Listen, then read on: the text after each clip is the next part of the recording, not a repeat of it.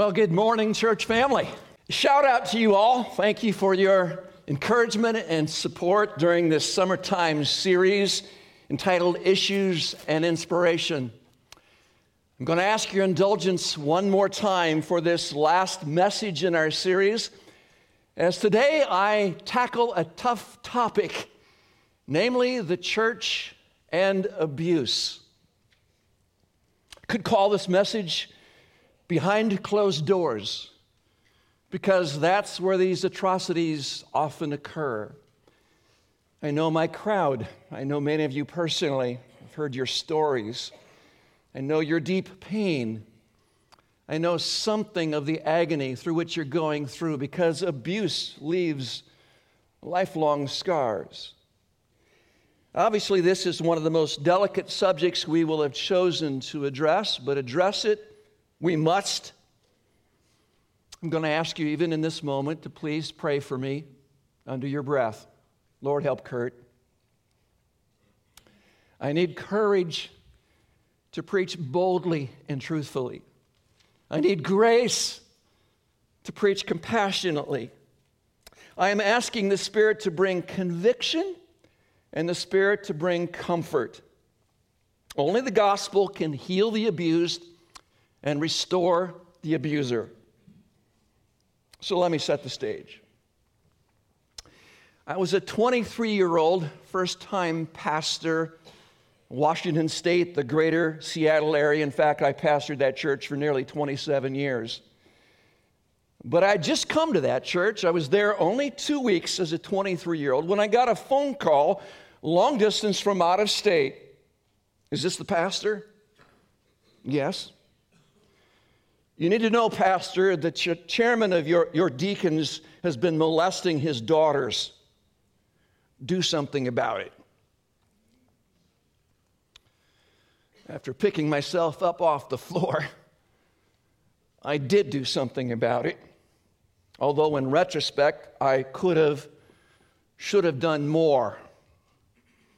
I would ask you to cut me a break. I was just youthful in my naivete, not really knowing the score and all of this. Never had been taught about it in my theological training. Honestly, I just didn't know fully what I should do, but I did my best at the time. I want to learn from my mistakes, and I want to help the 21st century church work through this issue biblically. The hashtag #MeToo movement has now expanded to the hashtag #ChurchToo movement. When abuse is reported to us in the church context, to those of us who are leaders, we must not cover it up. We must expose it. We must bring it to justice. We must care for those who've been hurt. A word to the many who are here in this service who have been abused. I beg of you, if you are suffering in silence, please talk to us. I know there's been a long time stigma. No, you don't talk about this. No, not among those you respect. They might think ill of me. But to hold it inside of yourself is to poison yourself. And it is to poison your relationships with those around you. When you've been abused, there's a tendency to blame yourself. You're not at fault. But you build walls and you keep people at a distance for fear that somehow you will contaminate them or they will contaminate you. So I beg of you, tell us. I promise you, if you come to me as the counseling pastor, I will not condemn you. We will help you. If you out yourself with what you're going through, then we can help you recover through biblical counsel. But you must share with us. And please remember, secrecy is to sickness what openness is to health. The pedophilia scandal within the Catholic Church has been widely panned, but new revelations of abuse within the evangelical community are now coming to light. It seems almost every denominational group has at least some skeletons in their closet. Even the largest evangelical / Protestant denomination in America, the Southern Baptist Convention, has recently had to own up to the problems within their own ranks. Of course, there's all kinds of abuse extant present in society. There is sexual abuse. There is physical abuse, verbal abuse, emotional abuse, spiritual abuse, even among leaders in some churches. These abuses occur in the context of the home, the school, the workplace, the gym, the church, and I could go on and on. It's no respecter of persons, whatever the socioeconomic status of the abusers, even high-profile people. We've all been watching the news. The late Jeffrey Epstein, a billionaire, abusing underage girls for a long time. Reportedly has taken his own life. A few years ago, there was Dr. Larry Nassar, who was the longtime physician for the Michigan State University Spartans gymnastic teams. He's now been found out to have abused upwards to 500 young ladies. This is a very expansive topic, and I can't cover it all, so I'm going to have to really restrict myself. Today, primarily, I want to talk to you about domestic abuse. I will take a moment to share the statistical frequency of sexual abuse, but primarily, as you see on the screen, I'm going to put the microscope on this objective in revealing domestic abuse, namely identifying the oppressor in marital relationships. So here we go. Here are some statistics. Here is what the dumpster fire looks like. A woman is battered in America every 9 seconds. Abuse is the leading cause of injuries to women ages 15 to 44. 95% of victims of domestic violence are women. 1 in 3 women experience a physical assault during her adulthood by a partner. And as you can see, research indicates that by the age of 18, 1 out of every 3 women will also be victims of sexually abusive conduct. And just so you understand, the numbers are similar for men who've been abused. We live in a very traumatized society. People come into a room like this dragging their pain in silence. Someone needs to talk about it. So let me take you to a biblical illustration that points to the characteristics of the oppressor as found in the person of King Saul. If you have a Bible, please join me in 1 Samuel chapter 18, verses 6 through 12. If you didn't bring a copy of the scriptures with you, the words will appear on the screen. The backstory here, King Saul is leading Israel. David's just a young man who has just had an amazing victory over the giant from Gath, whose name is Goliath, this 9-foot-plus guy that he takes out with a well-placed stone from his slingshot. And he is coming back to be celebrated, David is, not knowing that he would be competition for King Saul. We pick it up in verse 6. As they were coming home, when David returned from striking down the Philistine, the women came out of the cities of Israel. This was very customary when the people came back from war. They were trying to honor the king, and they were singing, and they were dancing, and they would whirl around. Mostly the women did the dancing, whirling around to celebrate using a tambourine. They were singing with songs of joy, tambourines with musical instruments. These gals could have joined Pastor Paul's praise team.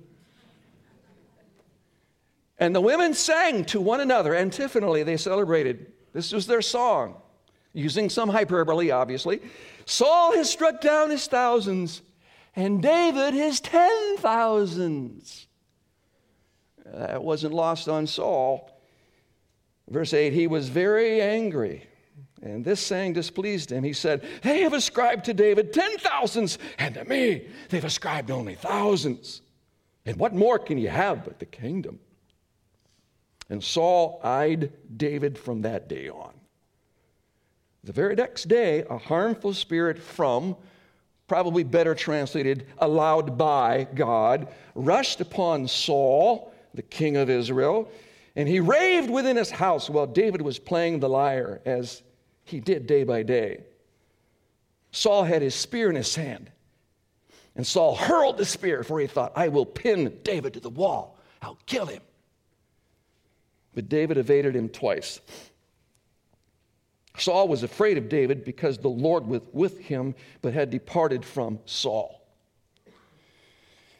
Darby Strickland gives 5 characteristics of oppressors, abusers, then I'm going to primarily apply this to marriage. Here they are. Number 1, oppressive people feel entitled. They believe their spouses exist to keep them happy. They have an inflated sense of self and feel that they are owed preferential treatment. That was Saul. He had a messianic complex. He wanted everybody to know that he was number one. He had a big ego.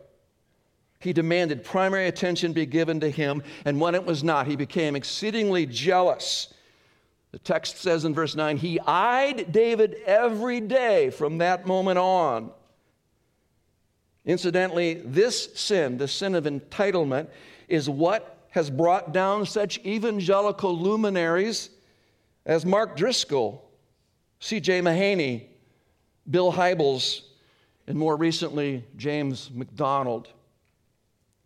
These falls are the result of excesses stemming from the megachurch megalomania. What am I saying?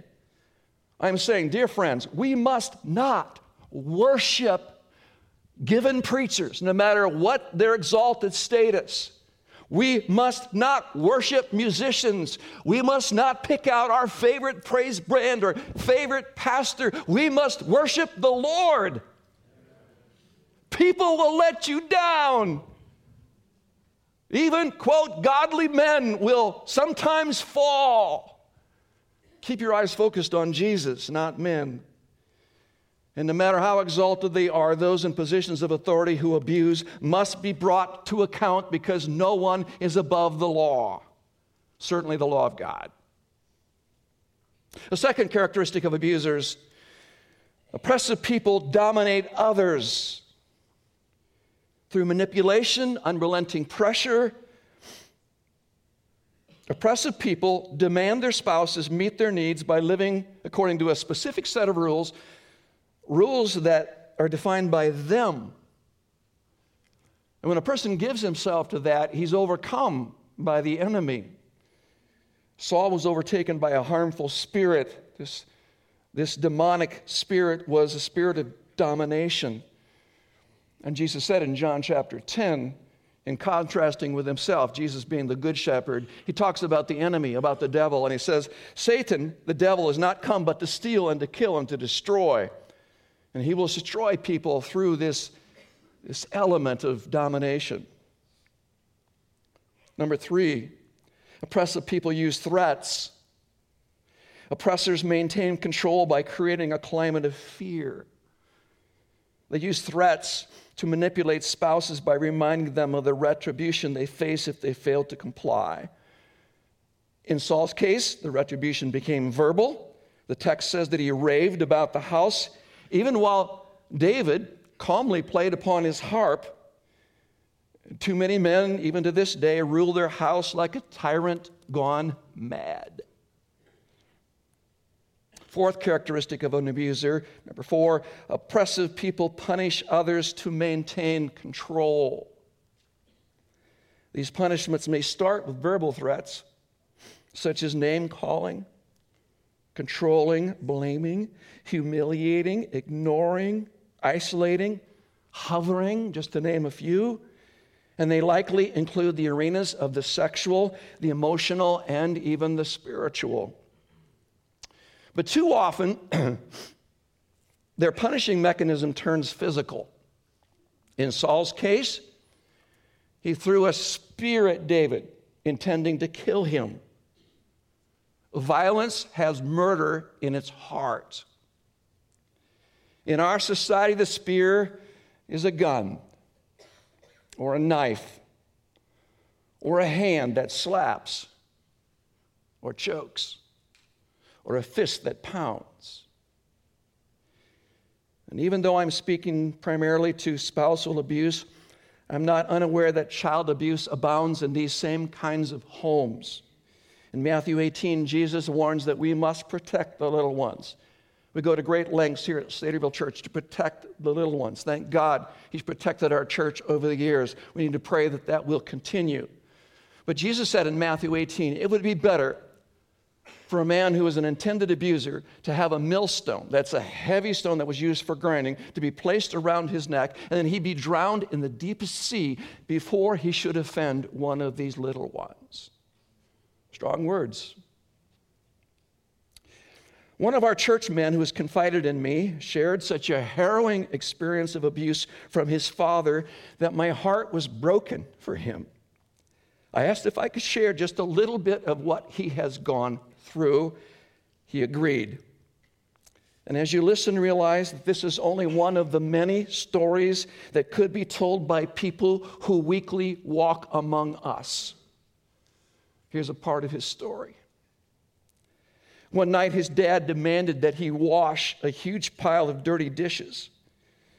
This man in our church was so young at the time, he needed to stand on a chair to reach the sink and had no idea how to wash dishes. Seeing that his son was not completing the task fast enough, the dad hit him a few times. He told him he was going to come back in a half an hour to check to see if the dishes were done. And then he told him, if the dishes aren't done, I'm going to kill you. On another occasion at that same dishwasher, for no apparent reason, his dad punched him in the mouth, knocking out both of his front teeth. When he saw what he had done, he blamed his son for not having stronger teeth. This little guy was so dismayed, he found one of his teeth in the back of the dishwasher, and he fears that he swallowed the other one.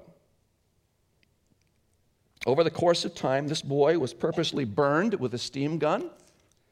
He was burned with a Ben Franklin stove. He was beaten for getting sick. In fact, his father beat him all the way to the hospital for getting sick and inconveniencing him. He was threatened and beaten so many times for merely walking around the house normally,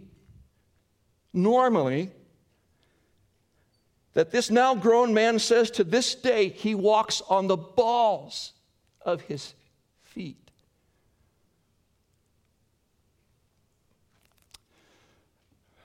That breaks me up. So many of you have been through so much pain. May God help you. And we as a church want to come alongside, hug on you and love you and encourage you and help you. Finally, number 5, oppressive people are blind to their own faults.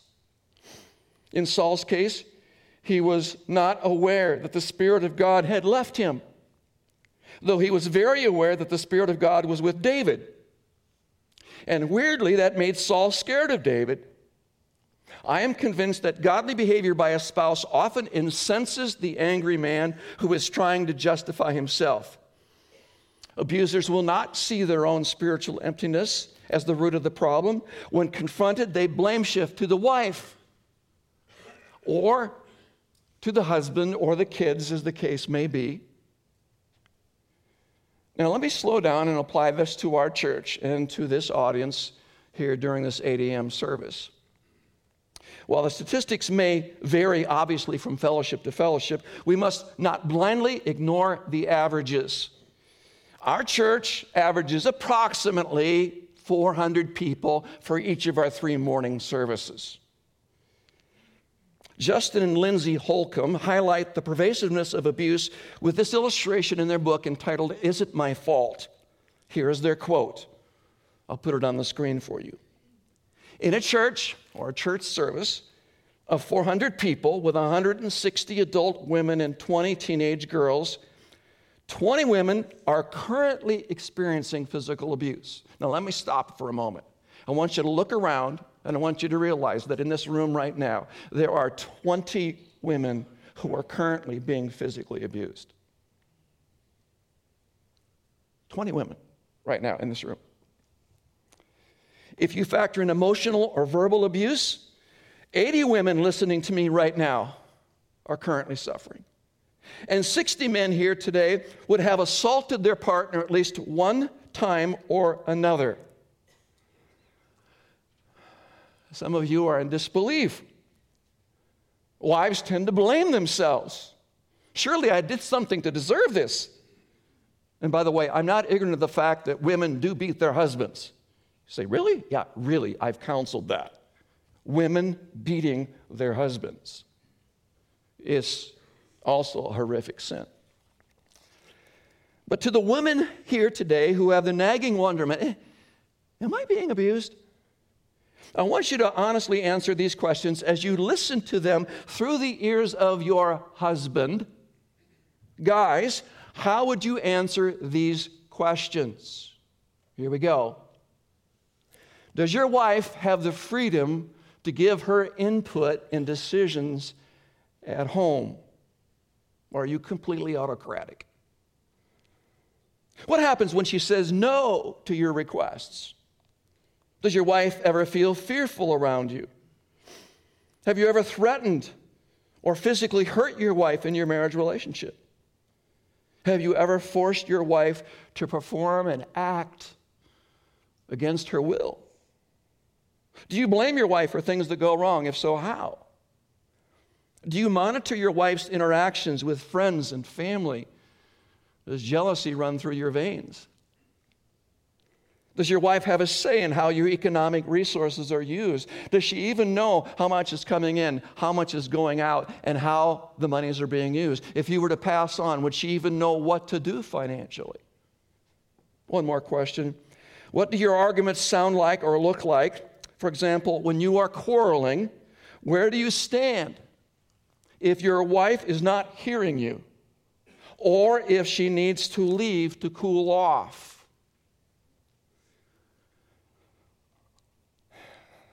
Okay, likely there's some conviction going on in the room right now. And that's good if we let the Lord work on us. And just for a case of full disclosure, I'm under conviction as I honestly answer some of these questions myself.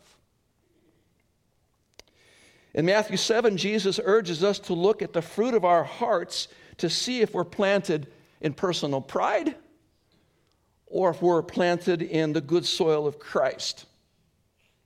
Chris Moles uses two illustrations to help us understand this. Here is the first. Here is a heart full of pride, of selfism, of egoism. Pride drives two things you see there: power and control, utilizing money or threats, ridicule, force, and fear. Trying to control through the kids or acts of privilege. It flows out of an evil heart. Please honestly answer the question, is yours a heart full of pride? In contradistinction, we find a second illustration. This is a heart filled with the mind of Christ, Christ's likeness, conformity to Christ. This, of course, is synonymous with the fruit of the Spirit from Galatians chapter 5, verses 22 and 23. The fruit of the Spirit is love and joy and peace and long-suffering and gentleness and goodness and faith and meekness and self-control. See some of those evidenced here in the good fruit at the top of the tree. Faithfulness and forgiveness and compassion and grace and slow to anger and love. You know, I can tell by watching your life at home whether or not you're a Christian. You can fake us in this context. You can't fake it at home. So what are you like to live with? Do you reflect the fruit of the Spirit?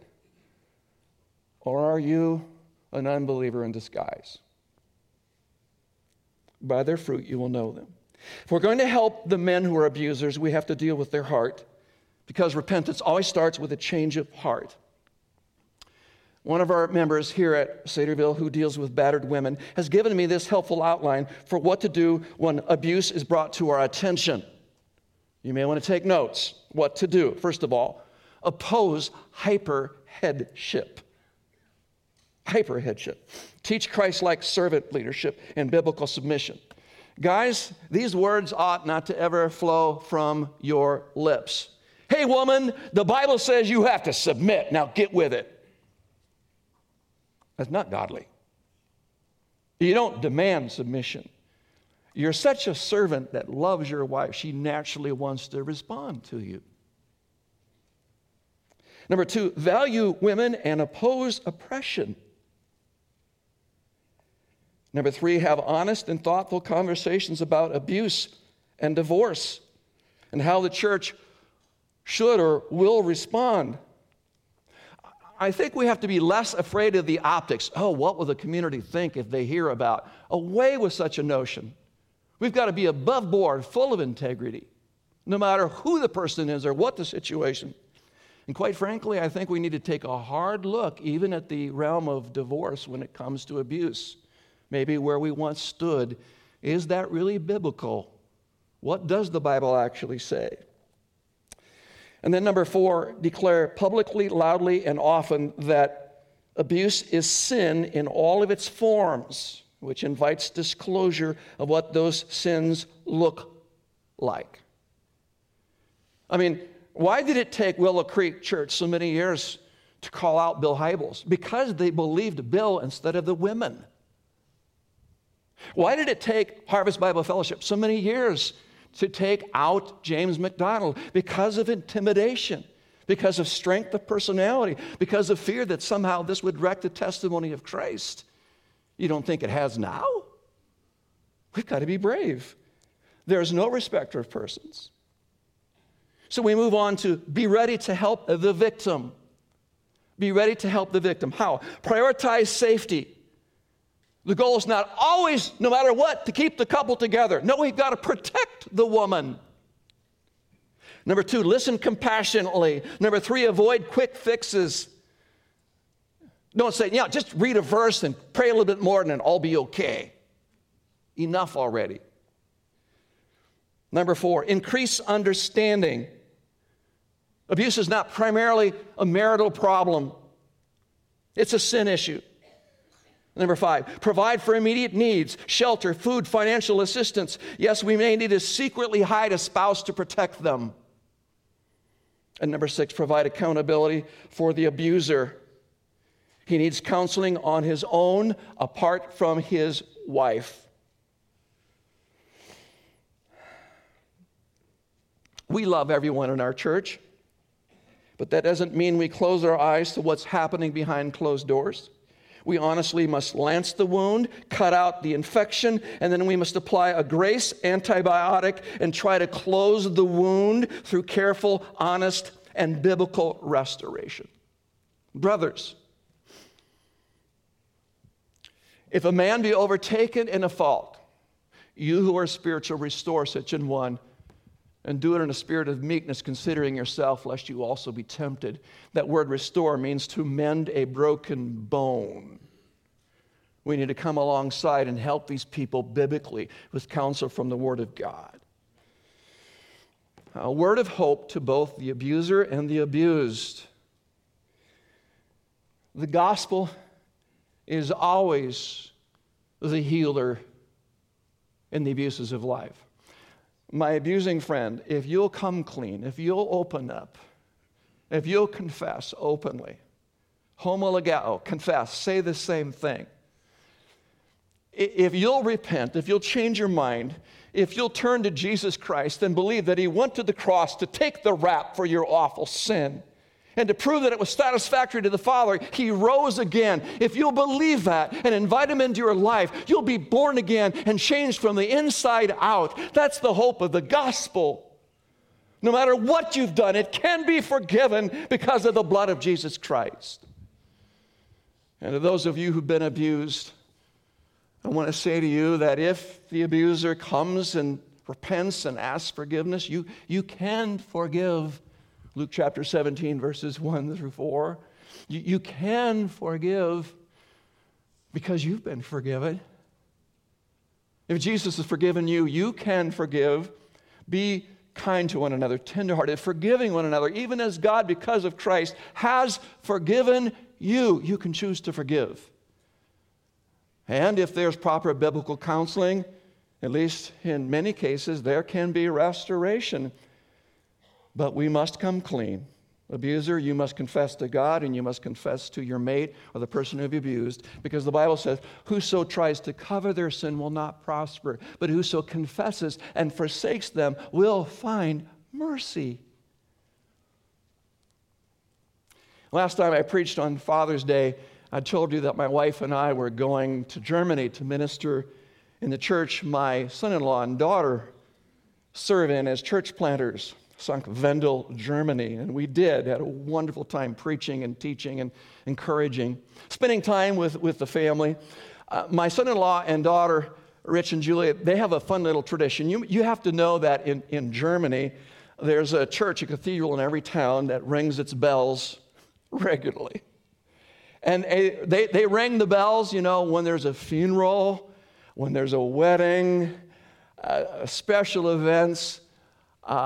They ring the bell every hour on the hour and sometimes in between. A lot of bell ringing. Rich and Julie have a fun little tradition with their little family, 7, 4, and 2. They draw this from the tales of Robin Hood. When it tolls 6 o'clock in the afternoon, when they remember, they all say in joyful union as a family, "It's 6 o'clock and all is well." Little Lucy, the 2-year-old, she can barely talk, but she can squeak out a few words. She only gives 2 words, and she'll yell them at the top of her voice, "Oh, well!" It's been a pretty heavy message. And you may be wondering, if you've been involved in abuse, will we ever be able to say again at 6 o'clock and all is well? Or will the bells only toll a death knell for us? Well, I want you to know that if you'll turn your life over to Jesus Christ and submit to Him, you will be able to say again, "It's 6 o'clock and all is well." The bells will toll joyfulness in your spirit if you turn to Jesus, because whoso covers his sin will not prosper, but whoso confesses and forsakes them will find mercy. Lord, I beg that you will help us to be honest today. A very sensitive subject, very delicate. I pray that your Spirit will now bring conviction and repentance, and that those who are offenders will right now in this moment own up and confess and go home and confess and seek counsel and help to overcome, to give you glory, and help these poor abused people to find you, that friend that sticketh closer than a brother. Would you heal their wounds and help them and encourage them, I pray, with the joy of the Lord as they choose to forgive. Thank you for the promises that the bells can ring joyfully again when we embrace the gospel. We pray in Jesus' name. Amen. Would you stand with us?